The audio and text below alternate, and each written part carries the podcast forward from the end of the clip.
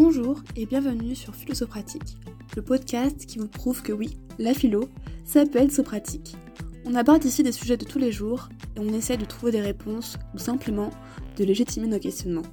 Alors, bienvenue et bonne écoute. Avant de commencer ce nouvel épisode, je voulais sincèrement vous remercier pour vos très très nombreux retours sur le dernier que j'ai sorti. Vos témoignages, vos encouragements m'ont conforté dans ces deux intuitions qui me portent depuis le début de ce nouveau projet. D'abord, l'idée que la philosophie peut parfois apporter des pistes de réflexion qui peuvent nous aider à comprendre ce qu'il se passe en nous et dans le monde. Ensuite, que les événements personnels trouvent toujours un écho presque universel. Vous êtes de plus en plus nombreux et nombreuses à m'écouter et à me suivre chaque jour, et cela m'impressionne, ou voire m'intimide. Alors j'espère sincèrement que la suite de ce projet et les nouvelles idées qui ont émergé ces dernières semaines vous plairont du fond du cœur.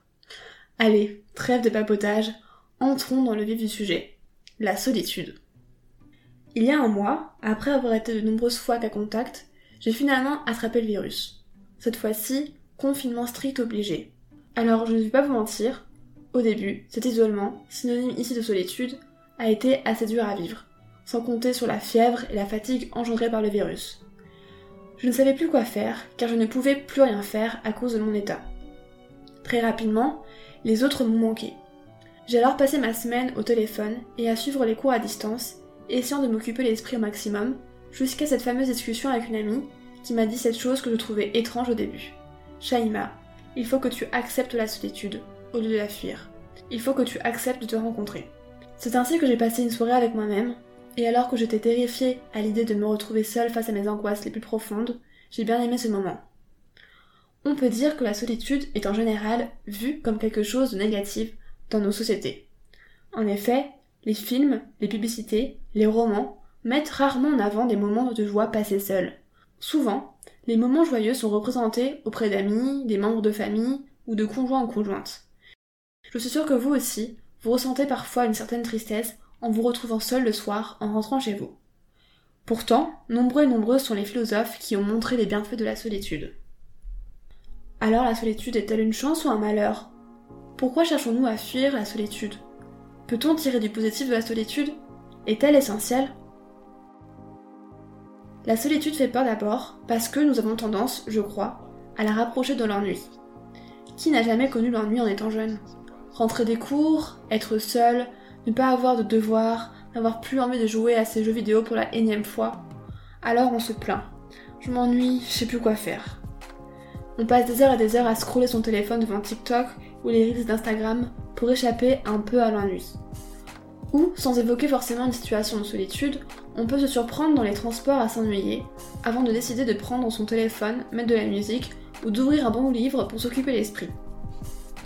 Ces différents exemples nous montrent que nous fuyons la solitude car nous craignons l'ennui qui lui est associé. Mais pourquoi fuyons-nous l'ennui ? On pourrait dans un premier temps rejeter la faute sur la société qui, avouons-le, a parfois bon dos. La société dans laquelle nous vivons nous pousse à être sans arrêt productifs, à nous dépasser, à investir notre temps, notre énergie, notre argent. Pour réussir notre vie, il faut être dans l'action. Bref, si nous fuyons l'ennui, c'est parce qu'elle est le contraire de la productivité. Le deuxième argument est beaucoup plus philosophique. Nous aurions peur de la solitude, synonyme d'ennui ici, parce que la solitude nous met face à notre finitude.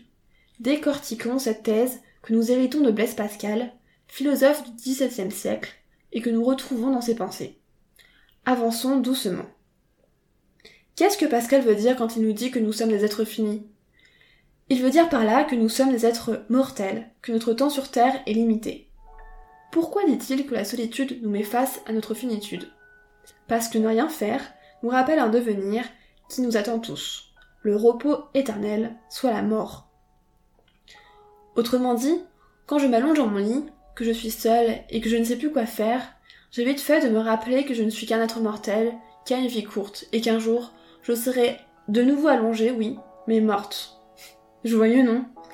C'est ainsi que Pascal écrit. « Tout le malheur des hommes vient de ne savoir pas demeurer en repos dans une chambre. » Pour éviter cette angoisse face à la mort à venir, nous fuyons en effet par divers divertissements.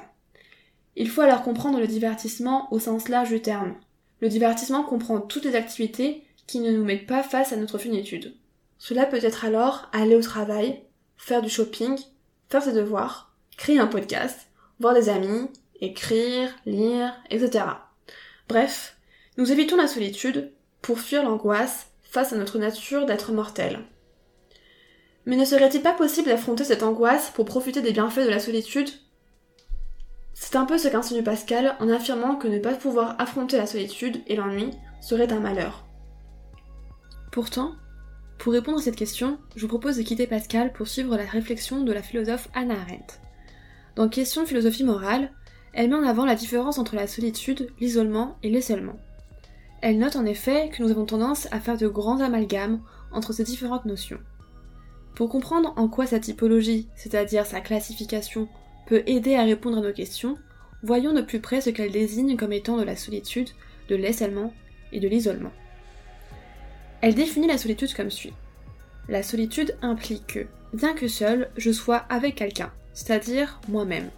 Elle signifie que je suis deux en un, continue-t-elle. Ainsi, quand je suis seule dans ma chambre à réfléchir sur moi-même, je vis un moment de solitude.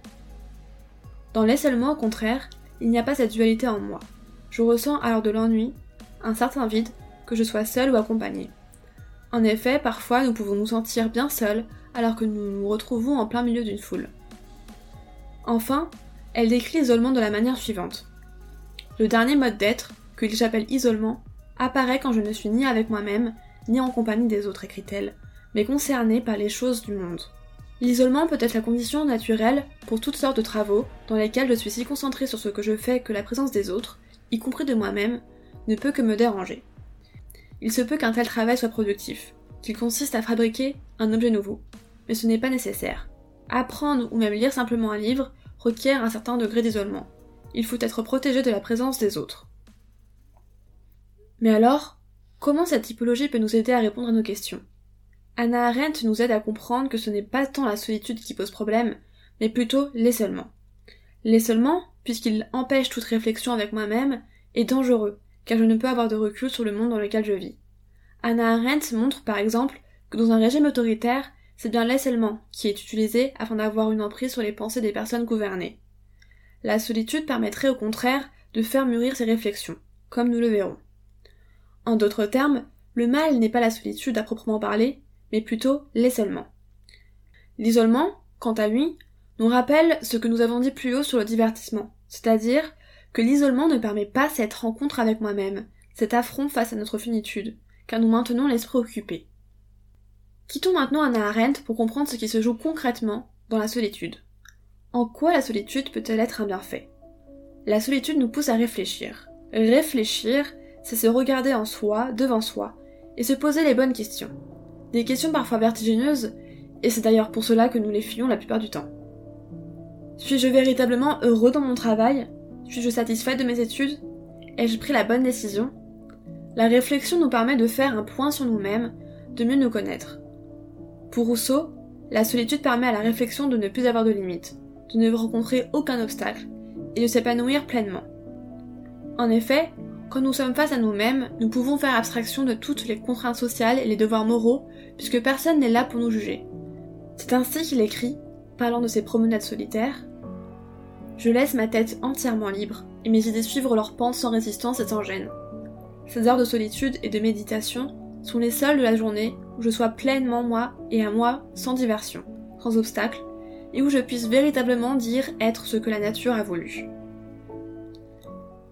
Mais la solitude permet aussi d'apprécier avant tout notre propre compagnie et d'être plus indépendant et indépendante. D'ailleurs, c'est ce que la plupart d'entre vous avaient répondu à ma story Instagram. Une d'entre vous a par exemple écrit « La solitude est en réalité confortable. Plus le temps passe, moins je me soucie d'être accompagnée. » Une autre encore a répondu « À mon sens, la solitude permet de se recentrer sur soi. » C'est également la thèse de Montaigne. Dans ses essais, en effet, il montre que la solitude permet de nous contenter de nous-mêmes, de trouver notre bonheur en nous, et non pas dans les choses extérieures à nous-mêmes qui sont instables. Par exemple, la solitude nous permettrait de ne pas faire dépendre notre bonheur de quelqu'un ou d'un animal par exemple. Attention, il ne dit pas qu'avoir des enfants, un amoureux, une amoureuse, des amis est mal et qu'il faut rester seul jusqu'à la fin de ses jours. Non, non.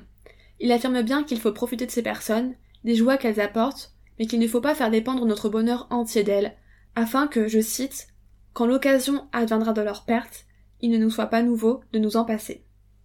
Je crois donc que tous ces auteurs nous apprennent une chose importante. Il faut apprendre à être seul, parfois, pour mieux réfléchir.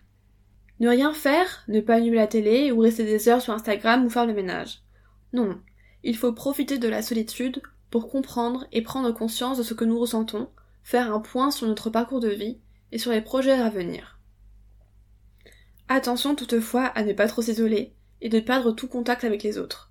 Il s'agit simplement de se replier sur soi un temps, pour mieux se retrouver, afin de mieux apprécier la compagnie des autres. Récapitulons le chemin parcouru.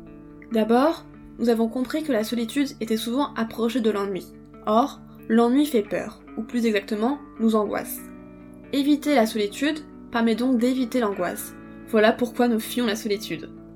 Pour autant, avec la typologie de Hannah Arendt, nous avons vu que la solitude était positive, contrairement à l'isolement, qui faciliterait l'endormissement des masses. La solitude est positive en effet, parce qu'elle nous permet de réfléchir par nous-mêmes et de ne pas faire dépendre notre bonheur des autres. Je crois donc que nous avons notre conclusion. Arrêtons de fuir la solitude, et profitons-en.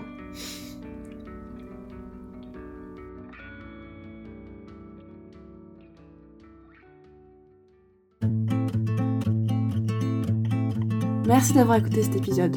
N'hésite pas à laisser un commentaire ou à le partager s'il t'a plu.